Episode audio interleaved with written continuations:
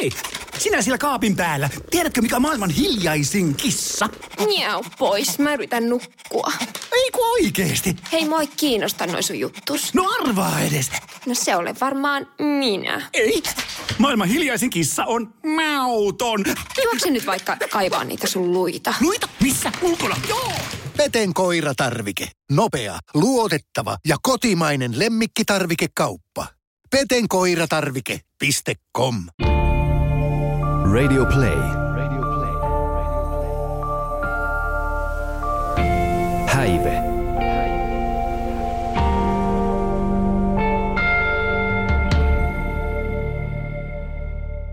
Tervetuloa Häive-podcastin pariin. Podcastiin, missä tarkoitus on mennä vähän mielenmaisemiin ja mielen syviin vesiin. Ja vieraaksi on saapunut Tuomas Kauhanen. Morjesta Tuomas. Terve. Me tuossa vähän jubailtiin jo, mutta mitä siellä päälle kuuluu tällä hetkellä? Näytät ainakin ihan fressiltä. Kiitos, kuuluu ihan hyvää. Nyt taas vaihteeksi, että hmm. semmoista aaltoliikettähän se on, mutta nyt on ollut hyvä, hyvä periodi. Mä oon jokaiset vieraat kysynyt, ketä täällä on käynyt tähän mennessä, että he joutuisi vähän kuvailemaan itseään, niin millainen ihminen sun omasta mielestä Tuomas Kauhanen on? Millainen ihminen on Tuomas Kauhanen? Tuomas Kauhanen on, äh, ainakin mä haluaisin ajatella olevani hyvä tyyppi. Äh, luova, äh, herkkä, ajoittain jopa ja huumorintajuinen, jos kysytään perheenjäseniltä, niin ajoittaa helvetin ärsyttävä. niin kuin jokainen meistä. Kyllä.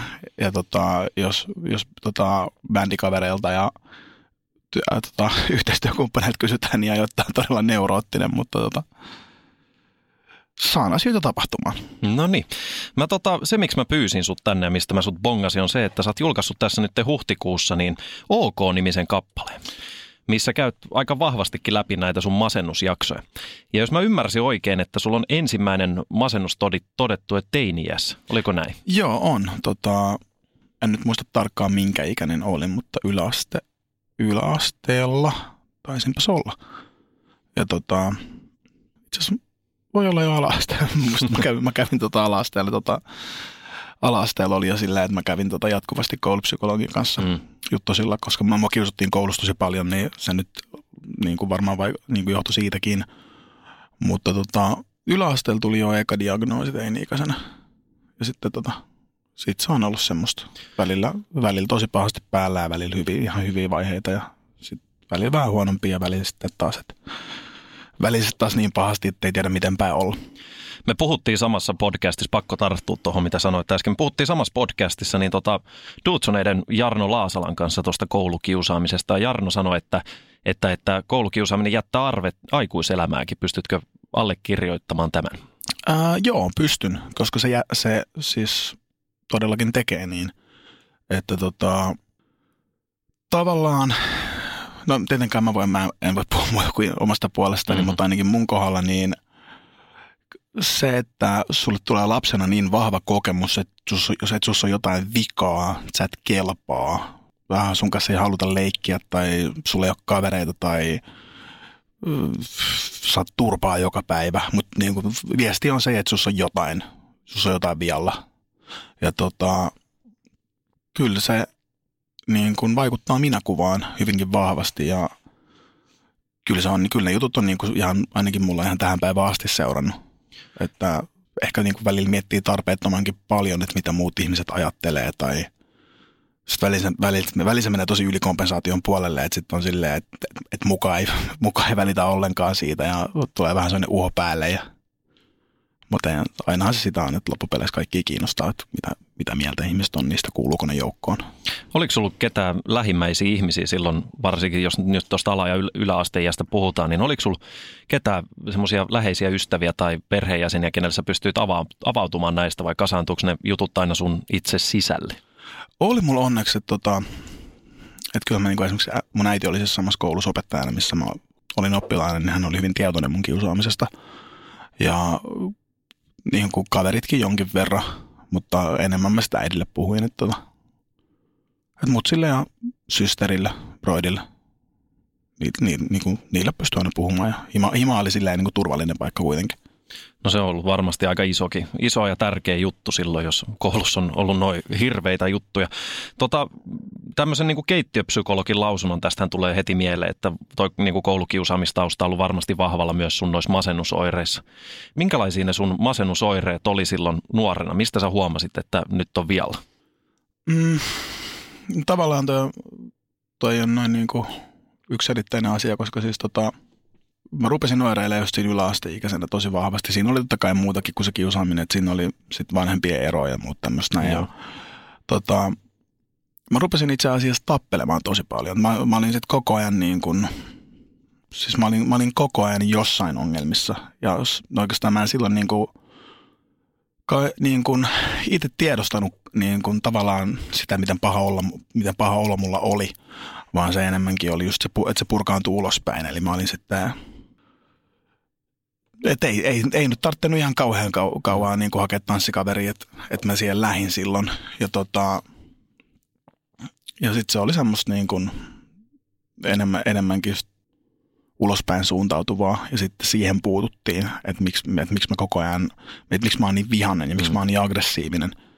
Ja tota, sitä kautta sitten alettiin selvittämään. Sä oot upean, upean avoin tällä hetkellä, varmasti kuuntelijatkin sen kuulee, että tota, hieno mies on kyseessä. Tota, ö, miten sä silloin lapsena sitten, oliko se vaikea alkaa purkaa sitä kaikkea, mitä se sisällä on, jos miettii, että oot kuitenkin ollut teini-iässä? No tota, mä en tavallaan silloin vielä niinku purkanut sitä oikein kaikkea. Et silloin mä olin aika niinku, mä olin aika vastaakoinen kaikkeen. Mä en ymmärtänyt, miksi mulle mm. määrättiin lääkkeitä ja sitten tota, mä aloin käymään terapiassa silloin ja mä siis tota, se oli ihan nasta, nasta kundi se terapeutti, mutta mä siis, hmm. ei mulla ollut mitään motivaatiota siis silleen, että, että mä saatoin istua siellä hiljaa niin kerta toisensa jälkeen, kunnes sitten jossain vaiheessa oli silleen, että sä oot, että okei, okay, no niin ei tarvitse tulla enää. Mutta sitten tota, ehkä muutama vuosi meni vielä siinä sitten, että sen jotenkin pystyi niin kuin handlaamaan sen jutun, niin sitten se, sit se, iski, sit se, niin kuin, sit seinät kautui päälle ihan täysin, että sitten sit mä aloin saamaan paniikkikohtauksia ja ihan silleen, että mä en, mun lähti, mä en enää nukkunut yhtään. Oho ja sitten oli pakko alkaa niin kuin, ottaa vakavasti niitä juttuja. Et siihen asti jotenkin, että et, ta- ta- tavallaan niin kuin, ehkä teini-ikään silloin, varsinkin silloin kun mä olin sen ikäinen, niin siihen kuului niin vahvasti semmoinen angsti. Mm-hmm. Että se oli vähän niin kuin trendi juttu, että oltiin niin, kuin, oltiin niin edgy. Jos sä näin niin kuin aikuisiellä mietit sitä aikaa, niin koet sä, että sua hoidettiin oikeilla tavoilla vai olisiko jotain voinut tehdä toisin? No varmasti olisi voinut tehdä toisin, mutta, mutta ehkä yksi syy, miksi mua ei hoidettu niin oikein, oli sen takia, että mä en antanut, mä en antanut ihmisten hoitaa mua. Että en mä siis loppupeleissä, että mulle annettiin lääkkeitä, mä en syönyt niitä. Ähm, mutta lähdettiin terapiaan, mä valehtelin siellä. Joten ei siinä ole mitään pointtia. Missä vaiheessa sitten, minkä ikäinen sä oot ollut siinä vaiheessa, kun sä oot tajunnut, että nyt pitää alkaa laittaa mieltä kuosia näihin asioihin täytyy puuttua? Se oli vain 18 silloin. Eli siis periaatteessa edelleen teini-ikäinen, mm-hmm. mutta tota, 18-vuotiaana alkoi just näin. Niin kuin, että sitten, sitten ei enää pystynyt niin paeta minnekään sitä, että sitten ei vaan enää ollut mitään väylää tai mitään reittiä ulos. Että sitten tota, sit, sit, silloin oli eka kertaa semmoinen olo, että on niin kuin totaalisen umpikujassa ja sillä, että nyt, nyt, nyt ei pääse mihinkään kausi meni, että alkoi elämässä näkyy valo? Miten kauan siinä se synkin hetki oli? Mm, se oli aika pitkä. Se oli kyllä tota, venas. Se oli kyllä varmaan siis about vuosi. Niin kuin tosi synkkä vuosi. Ja sitten siinä oli vielä sitä, että mulle kokeiltiin paljon eri lääkkeitä ja oli tosi, kesti tosi pitkään löytää sopivat. Ja sitten kun silloin se mun masennus enemmänkin ilmestyi, niin kuin ilmentyi semmoisena tosi pahana ahdistuksena ja semmoisena tuskasuutena ja pakkoajatuksina ja niin kuin, ei silleen varsinaisena niin kuin alakulona tai melankoliana, vaan enemmän just silleen, että et se tuli semmoisen niin kuin hyökynä aina. Oliko, oliko sulla siellä syvimmällä kuopassa, niin oliko siellä mitään semmoisia keinoja, mitä sä, millä sä pystyit omaa oloas parantaa? Mm, no mä aina, aina, itse asiassa teiniästä asti, niin mä oon aina kirjoittanut niitä. Siitä toi itse asiassa OK-biisikin oli tietyllä, tavalla, tietyllä tavalla tosi iso paluu juurille. Mä oon aina sitten yleensä purkanut jotenkin niin kuin luovalla tavalla niitä, että, että Et yleensä se on ollut se biisien kirjoittaminen ja tavallaan kun siinä voi, niissä- siinä voi sanoa asioita tosi suoraan, mutta sitten myös tosi abstraktisti. Mhm. Mm-hmm. Et, et se ei, sit siinä ei välttämättä tunne olevansa niin auki tai alasti kuin on. Sä otit jo esille tuossa noin mielialalääkkeet, että niitä jo siihen aikaan tarjottiin, niin tota, mielialalääkkeet on vähän semmoinen juttu, että ne tuntuu, että ne jakaa hirveästi mielipiteitä. Ja monesti ne niin kuin negatiiviset mielipiteet tulee sieltä, ketkä niitä ei ole koskaan joutunut syömään. Miten sä itse koet, että onko niistä lääkkeistä ollut sulle itsellesi hyötyä? Mulla on tosi risti, niin kun, vieläkin todella ristiriitainen, ristiriitaiset, tota, tai ristiriitainen suhtautuminen lääkkeisiin, että koska siis ehdottomasti siis pahimpana hetkenä, niin kuin mä, en olisi, mä en olisi ikinä, mä olisin varmaan tappanut itteni, jos mä en olisi niin kuin, saanut lääkkeitä. Mä olin niin ahdistunut silloin. Mutta tota, sitten taas, että kun, kun välillä tuntuu, että niitä pitäisi syödä loppuelämää, että se on sitten vähän silleen, että miksi? Että ehdotto, ehdottomasti niin kuin, mä oon niiden puolesta, mutta sitten niin kuin, kun pahimman yli pääsee, niin enemmän mä oon, sit, enemmän, enemmän mä oon esimerkiksi terapian kannalla. Ja tolleen, että et, et loppupeleissä sama, niin kuin samoihin tuloksiin on päästy myös esimerkiksi terapian ja ruokavalion yhdistelmillä ja elämäntavoilla kuin pelkillä lääkkeillä. Mutta en mä siis sitä, että niitä ihmiset, jotka tyrmää tai on tosi lääkevastaisia ja niillä ei ole mitään kokemusta siitä, mm. niin musta niiden, no, ni- ei ole mitenkään jää, niin kuin valideja mielipiteitä. Just näin. Tota, koet sä, että Suomessa osataan hoitaa mielenterveysasioita vai olisiko jossain parannettava? Öö, koen, että on tota, parannettavaa. Esi- esimerkiksi, että tiedän useitakin tapauksia, ketkä on siis, mm, ei välttämättä masentuneita, mutta jolla on selkeästi mielenterveysongelmia. Ja ne ei saa pääse esimerkiksi terapiaan, koska sun pitäisi syödä X määrä lääkkeitä ennen kuin sä, ennen kuin sä voit niin kuin päästä Kelan terapiaan. Mm. Mikä on tosiaan naurettavaa, että, että jos, jos on niin kuin, esimerkiksi jos, jos ongelmat näkyy vain käytöksessä, että on, on esimerkiksi jo, jo niin kuin, tiedätkö, mitä ikinä traumaja onkaan, ihmisellä voi, voi olla. Ja se oireilu näkyy vain käytöksessä, mutta ei ole, ei ole mitään itsetuhoisuutta tai tällaista, mutta kuitenkin elämänlaatu kärsii. Niin ethän se traumaa hoida lääkkeillä, vaan se, on, se, on, se, pitää, se pitää päästä perkaamaan, sitä pitää päästä yli, se pitää puhua. Niin tuon mä koen tosi ongelmallisena, että sä et esimerkiksi just voi päästä terapiaan ilman lääkitystä. Nämähän mielenterveysongelmat on ollut myös iso puheaihe tuossa, kun on ollut juuri kaikenlaisia eduskuntavaaleja ja tämmöisiä. Mutta se, mikä mua niinku kiinnostaa myös teikäläisessä, niin kun puhuttiin tuosta, että teiniässä alkanut nämä jutut, sä, onko ne uusiutunut sun aikuisiellä? Tullut masennusta, ahdistuksia, paniikkikohtauksia? Kyllä ne on tietyn väliajoin tullut aina. Että tota, no itse asiassa silloin, tota, just kun sanoit, että 18-vuotiaan tuli se niin kuin eka semmoinen niin kuin tosi paha vaihe, niin sitten taas esimerkiksi, että mä pääsin, mä aloitin armeijan 19-vuotiaana, niin siellä jotenkin mä voin tosi hyvin. Oho, Et siellä, siis mä en tiedä mikä siinä oli, mä en edes tykännyt, mä en edes tykännyt olla intis periaatteessa, mutta joten, jotenkin siellä mä voin hyvin, mä en syönyt lääkkeitä siellä, mutta kai siinä oli se, että tiedätkö, säännölliset ruoka-ajat, paljon liikuntaa, ää, sosiaalista toimintaa, sä olit ihmisten kanssa, niin tota, ei siellä, en mä tiedä, ehkä joku voi olla myös, että mä en ehtinyt ajatella siellä niitä asioita, että sit ei, ei, ei päästänyt itseään niin, kuin niin syvälle kyllä se, kyllä se ahdistus palasi sitten, tai se niin kuin ahdistus ja levottomuus palasi lievempänä sen jälkeen, ja silloin mulla olikin monta vuotta semmoinen niin kuin tasaava, tasaava lääkitys siinä, mikä, mm. mikä jeesas. Kunnes mä sitten taisinpä olla 23-vuotias, niin tota, sit mä sain siis, oli vaan liikaa hommia, ja Mm. Siinä oli vähän sit kaikkea muitakin, että oli niin kuin, tosi ikävä ero silloin ja mun paras frendi kuoli ja tollaisia asioita, että mä en sit, niin kuin vaan pystynyt handlaamaan niitä liikaa kuormitusta, niin mä sain jo kai jonkinlaisen burnoutin. Ja no kyllähän nyt sen myötä se masennus sit taas hiipi takas siihen. Sitten oli pari aika vaikeat vuotta kyllä, kun, kun tuntui, että ei saatu mitenkään, niin kuin, että lääkitystä vaihdettiin monta kertaa ja tuntui, että aina vaan pahempaan suuntaan meni. Ja tota, sit, sit, siinä oli, se, se oli kyllä sellainen parin vuoden, parin vuoden rupeama taas ja sitten alkoi, sit alkoi taas näyttää valosammalta ja sitten ehkä tuossa kuin, mitä mä nyt sanoisin, 2014, niin sitten mä rupesin taas oireilemaan tosi pahasti.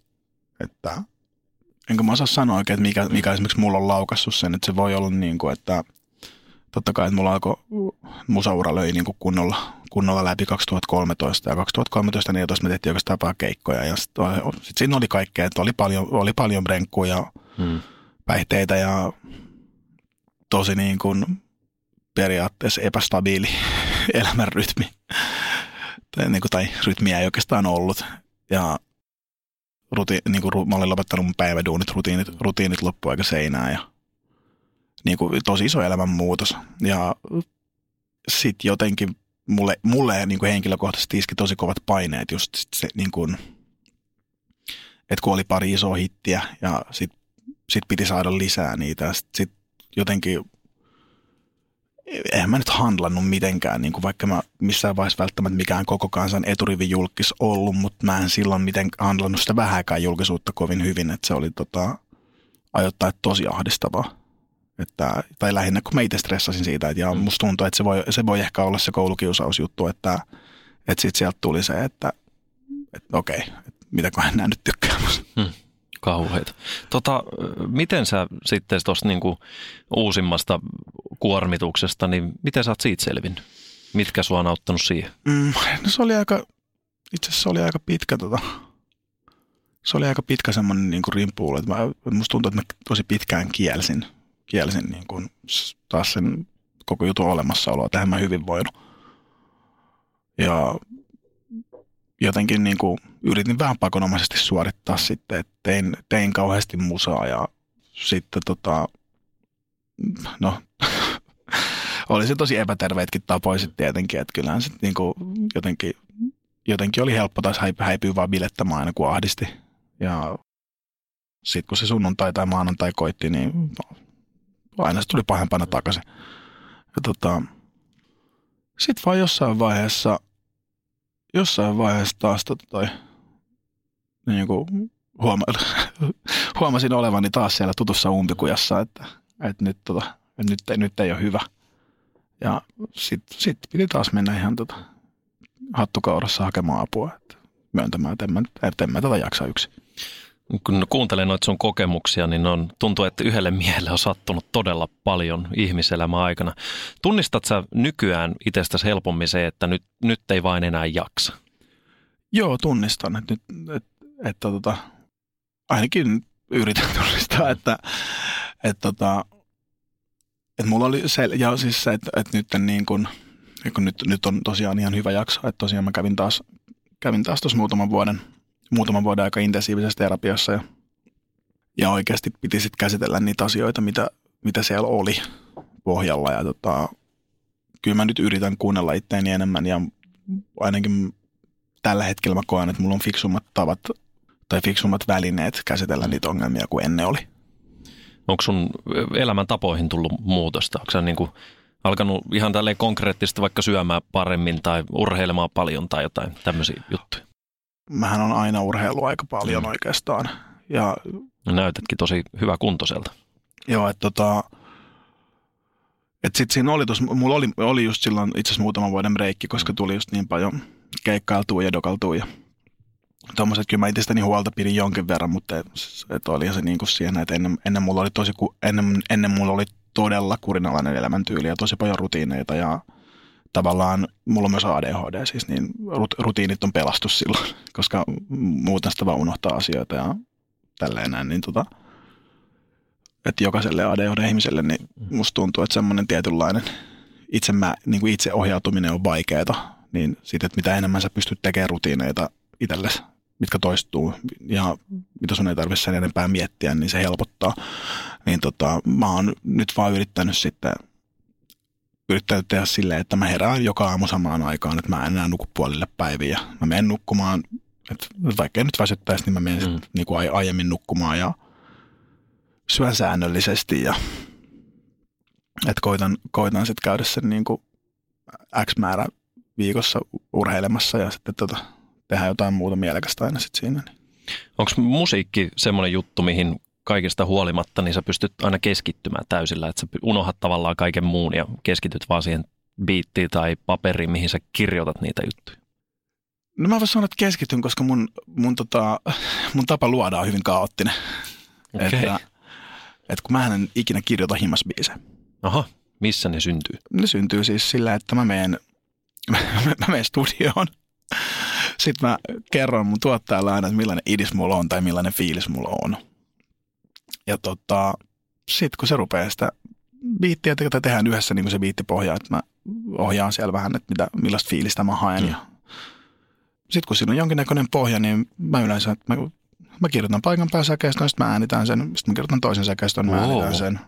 Että mä, teen, mä teen kaiken aina silleen vähän, niin kuin, en mä nyt freestylaa niitä, mutta että se on tavallaan aina se hetki. Mä koitan taltioida sen. Että kyllä mulla saattaa olla siis jotain, kyllä mä himan, himas kirjoitan siis jotain yksittäisiä lauseita tai ää, ideoita ylös. Mutta mä en varsinaisesti kirjoita säkeistöjä tai sävellä tai sanota biisejä, että se on sitten joko jotain korjailutyötä tai sitten semmoista, että, että aha, tuossa on hauska lause, niin kirjoitanpa muistiin. Niin kuin lähinnä vaan reservin täyttämistä. Tuntuuko se, kun tuommoinen työ, työskentelytapa on, niin tuntuuko se väliin siltä, että sitten kun se valmis biisi on, niin sitten niin kuin vähän itsekin yllättyy, että wow, mitä on taas tehnyt aikaa. Mistä tämä kaikki tuli? Jo välillä, välillä, että tota, mä oon aina oikeastaan tehnyt tolleen, koska, mä, koska tavallaan mä oon niin huono keskittymään, mm. niin sitten jos mä himas yritän vaikka alkaa tota, kirjoittaa, puh, niin kun, ja siis oon mä totta kai joskus kirjoittanut jotain, jos on tullut joku just vaikka hyvä lause ja sitten se on, sit se on tuu seuraava ja seuraava ja seuraava, sitten yhtäkkiä sulla onkin säkeistö tai tälleen näin. Mutta tota, tavallaan kun mä oon aina tehnyt tolleen ja sitten et sit himassa, jos mä yritän muuten vaikka kirjoittaa jotain, niin se tosi usein menee sitten siihen, että sit siellä on liikaa häiriötekijä. Mm. Sitten siellä on se pleikkari nurkassa ja tiedät, sä kissa hyppää pöydällä ja puhelin soi ja mitä, mitä Tiskit tahansa. on tiskaamatta. Tiskit on tiskaamatta. Kun se on semmoista haahuilua mm. niin usein, niin, niin mä yleensä, yleensä sitten niin kuin jätän sen luomisen sinne studioon. Kiinnostaa toi, kun puhuit aikaisemmin siitä paniikkihäiriöstä ja sitten toi niin kuin ADHD, niin vaikuttaako nämä asiat siihen, kun sä oot lavalla? Tuleeko siellä, voiko siellä tulla jotain semmoisia niin vaikka keskittymisvaikeuksia tai saatiin ihan kunnon paniikkikohtauksia tai tämmöisiä? Uh, no lavalla mä oon oppinut, os- osannut peittää sen, mutta on mulla ollut semmoisia siis semmosia juttuja, mitkä on tosi häm, niin kuin, tyyli, että mä oon vielä kaksi minuuttia ennen kuin on pitänyt mennä lavalle, niin mä oon niin kuin, pyyhki, niin kuin oikeasti ollut silleen keskellä kohtausta. Oho. Et niin kuin, jotenkin mä oon aina pystynyt lavalle Mm. sitten tsemppaamaan. Et se on ehkä juttu, mitä, mitä mä oon opetellut, mutta tota, mulle on jäänyt mieleen yksi Pipe- Pipefestin keikka. Ja mä olin, mä olin aivan hermo, mä olin, mä olin niin hermoraunio ja hermotriakaleena. Ja silleen niin kuin ihan kirjaimellisesti itkin, mutta itkin siellä mun niin kuin pukuhuoneessa. Ja Mhm. sitten sit, tota, mun silloinen, silloinen tu, tuplaaja ja taustalla oleva Mikko oli silleen, että no niin, että nyt sä, että, että me, meillä, on minuutin, meillä on minuutin päästä showtime, että nyt sä, nyt pitää kasata itsesi. Ja jotenkin se onnistui. Sitten tota, keikka ja, ja sitten jotenkin keikan jälkeen se tuli takaisin. Ui. Toi kuulostaa siltä, että sä pystyt luomaan itsellesi jonkun semmoisen tavallaan jonen, mihin sä meet sitten, kun sä meet lavalle. Siinä kuulostaa jotenkin, että siinä on... Se voi, se voi olla, se voi olla ja keskittymisvaikeudet nyt keikolta tota, on aika yleisiäkin, Mm. että, että en mä nyt silleen varsinaisesti sanoi unohda ikinä, ne tulee jotenkin niin selkärangasta. Että kun se on, siis ADHD on myös se piirre, että sä voit ylikeskittyä johonkin. Mm. Ja mulla on ollut aina hyvä, en nyt sano, että mikään poikkeuksellinen kyky, mutta mä, oon, mä en ole esimerkiksi ikinä joutunut kauheasti opettelemaan mun biisejä. Siis silleen, että, äh, että jos mä teen biisin ja me vedetään se livenä, niin mun ei tarvii ku, kuunnella se ehkä 5-6 kertaa ja mä osaan sen sen Oho. jälkeen. Että se on, että mulla on niinku, tommosissa asioissa mulla on tosi hyvä muisti, mutta sitten mut sit mä saatan unohtaa niin tiedätkö, kaiken muun. Mm. Et se on semmoista ikusta, ikusta kamppailua. Tota, tälle niin kuin voisin sanoa, että musiikkisi ystävänä ja, ja ylipäätään keikkoenne nähneenä, niin tiedän paljon teikäläisen faneja ja tämmöinen niin kuin julkinen puhuminen näistä asioista voi olla monelle ihmiselle vaikeaa, mutta tuntuu, että se on vähän nykypäivänä ehkä parantunut. Oletko saanut siitä faneilta minkäännäköistä palautetta, kun sä näin avoimesti kerrot omista ongelmista? Joo, jonkin, tai siis joo, että tota, varsinkin ehkä nyt, nyt tämä OK-biisi oli semmoinen, että tai itse mennään, mennään vähän enemmän alkuun päin, että siis e, ennen soolouraa mulla oli siis bändin nimeltä näkökulma, ja siellä me, se ei ollut mikään siis mikään supersuosittu, mutta mm. meillä oli tietynlainen seuranta silloin, ja silloin jo niin kuin jengi, jengi reagoi tosi paljon siihen niin kuin sisältöön, että okei, että kun me, me puhuttiin niin kuin tuommoisista aiheista aika paljon. Ja sitten ekan levyn aikaa mä muistan, kun tuli 2013 just eka soloalbumi, niin muistan, että mä olin keikalla ja siellä tuli joku tyyppi kiittämään, että, että hän on niin kuin, että tota, äh, mä en muista tarkalleen, mitä, miten, miten se meni, mutta tota, niin se halusi tarjota mulle bissen sen takia, että, että hän, tota, hän oli yrittänyt tappaa itsensä. Ja sitten oli hmm. luojan kiitos epäonnistunut siinä. Ja tota, joo, ilmeisesti, koska hän tuli kertomaan mm. myös mulle siitä, niin hän ei ollut onnistunut. Mutta tota, tuli kertomaan siitä ja sanoi, että sitten, että hän on kuunnellut paljon mun, niin paria mun biisiä ekat levyltä, mitkä just käsitteli vähän noita koulukiusausjuttuja ja muita tommosia. Ja, että ne on hänen voimabiisejään. Että hän on saanut sieltä kauheasti. Ja siis se on varmaan siistä juttu, mitä mä oon ikinä kuullut. Kuulostaa tosi, tosi hienolta. Ja tota, Taiteen voima. Kyllä. Ja sitten että on, on jengi reagoinut jonkin verran aina, kun mä noista on puhunut.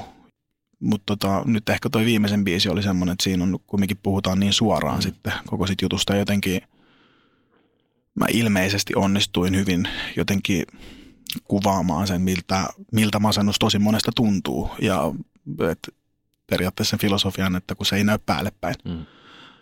Niin tota, siitä on tullut siis varmaan satoi viestejä tullut mun niin kuin, inboxiin Instassa ja Facebookissa, että missä jengi kertoo siis omia kokemuksiaan ja kiittää, kiittää tuosta, niin johon toi nyt silleen, tuommoiset jutut on tavallaan siistempiä kuin yksikään kulta- tai platinalevy, minkä sä voit saada. Just näin. Tota, pelottiko sua ikinä ittees ne diagnoosin saamiset? Ko, koit sä sitä, mitä jotkut saattaa häpeä, että olenko minä nyt hullu? Tuliko sulla itsellä tämmöisiä ajatuksia silloin? Joo, varmaan silloin ekan kerran niin kuin yläasteikäisenä, mm. kun se tuli, niin – kyllähän se, siis olihan, olihan se niin kuin muutenkin, muutenkin tota, kun oli suht hauras itsetunto ja minäkuva, niin totta kai olihan sen iso kolaus sillä, että sit sä ajattelet vielä olevasi hullu. Mm. Nimenomaan, nimenomaan hullu. Mutta tota, sitten jossain vaiheessa mä hiffasin, hiffasin sen, että ei tässä niin kuin, kaikilla on jotain. Mm. Että ter- en mä usko, että täysin tervejärkisiä ihmisiä on olemassakaan. Tuleeko sulle oma lähipiiri puhumaan helpommin heidän omista murheistaan, kun sä oot itse ollut näin avoin kaikista näistä jutuista? Jonkin verran joo, että tota, ehkä nyt niin kuin viime aikoin, tai nyt, nyt joo, taas puhutaan, mutta sitten jossain vaiheessa ehkä mun frenditkin näki, että mä olin itse aika huonossa mm. hapessa, niin ei ne sitten halunnut välttämättä vaipata noilla asioilla, mutta, mutta joo, itse asiassa, tiedätkö, kun tämä on nyt tyhmä esimerkki, mutta – jos, jos muistat niin kuin silleen, just niin kuin kotibileitä yläasteen lukioon mm-hmm. ikäisenä, niin, että sä, niin mä olin jostain just aina se tyyppi, kelle avauduttiin. Naiset ja miehet, kaikki tuli. Kyllä, kyllä, kyllä. et, et, et, tota, et, ja mä, mä en tiedä, musta tuntuu, että mä oon jotenkin, mun isä, isä on semmoinen sille, että, että sille ihmiset siis paljon puhuu ja se on aina semmoinen tavallaan hyvä kuuntelija ja hy, hyvä, niin, se on hyvä järkeistämään mm. asioita. Se on ollut mullekin tosi iso, isoksi avuksi aina periaatteessa, että aina jos mua aina jos mua joku asia ahdistanut, niin se on koittanut keksiä siihen jonkun järkevän ratkaisun tai selityksen, niin semmoisen niin kuin se osaa rauhoitella. Niin tavallaan, en mä tiedä, onko mä vähän sitä oppinut silti jotain tai jotain on niin kuin tarttunut, mutta on mulle aina kyllä puhuttu aika paljon. Mm. Näin, näin 30 minuuttia teikäläisen kanssa jutellessa, niin mä oikeastaan pystyn ymmärtämään sen. Susta huokuu semmoinen aikamoinen lämpö, mikä, mikä varmaan vetää ihmisiä sitten puoleensa ja tajutaan se sun sydämellisyys. Tota, koet sä ylipäätään näin niin kuin julkisesti, että näistä asioista puhutaan tarpeeksi? Äh, no enemmän pitäisi puhua. Et, et kyllähän on, nyt viime aikoina on etenemässä määrin puhuttu ja ne ei ole enää niin kuin mielenterveysongelmat ja masennus ei ole enää niin tabuja. Jengi on tehnyt hienoja ulostuloja, mm. niin kuin tullut periaatteessa vähän niin kuin kaapista sen kanssa.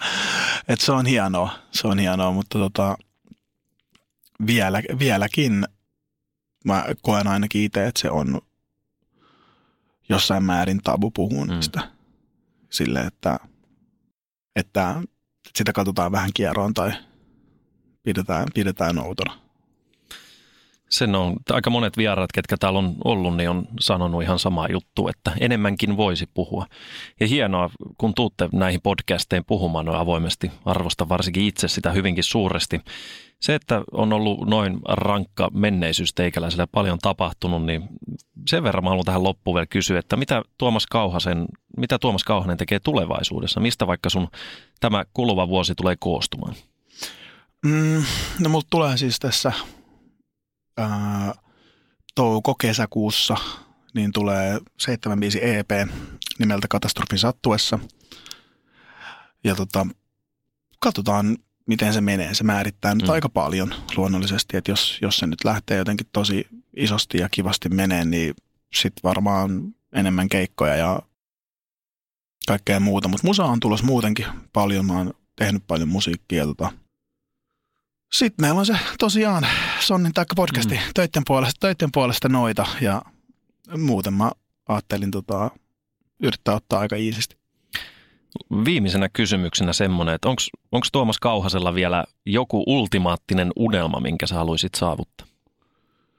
Kun ei kuule kummita monta. Tota, yksikin esimerkki riittää. Y- yksi, yksikin esimerkki mm. riittää. Tota, Mä en sanoa jonkun ammatillisen unelman, nyt mä haluan sanoa jotain semmoista, mm. koska se olisi, se olisi niin kliseistä sanoa, että mä haluan ison hitin tai jonkun festarikeikan tai X määrä rahaa. Ei. Tota, mm, tää, mun unelma tänä vuonna on, on olla oikeastaan oppi olemaan vähän enemmän läsnä. Niin itsellä niin kuin muille. Kiitos Tuomas Kauhan. Hei, kiitos. Radio Play. Häive.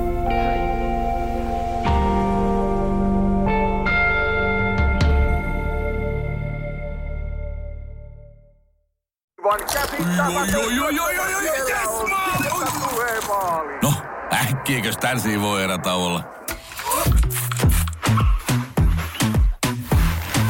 Tule sellaisena kuin olet, sellaiseen kotiin kuin se on. Kiilto. Aito koti vetää puoleensa.